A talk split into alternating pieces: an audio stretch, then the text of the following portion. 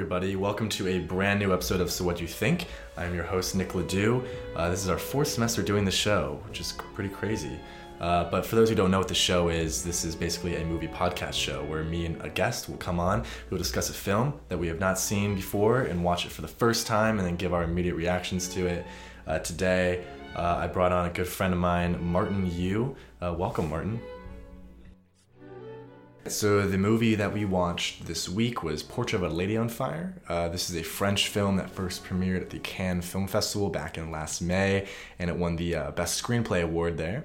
And now it's finally just got a limited release this past weekend. So Martin and I and a few other friends, we went to the ArcLight Hollywood to go see this film. Um, so without going into spoilers yet, uh, basically the general plot uh, centers around a woman who comes to an island off the coast of France with the main objective of painting Eloise, who is set to marry a man, but she has not yet met this man in Milan.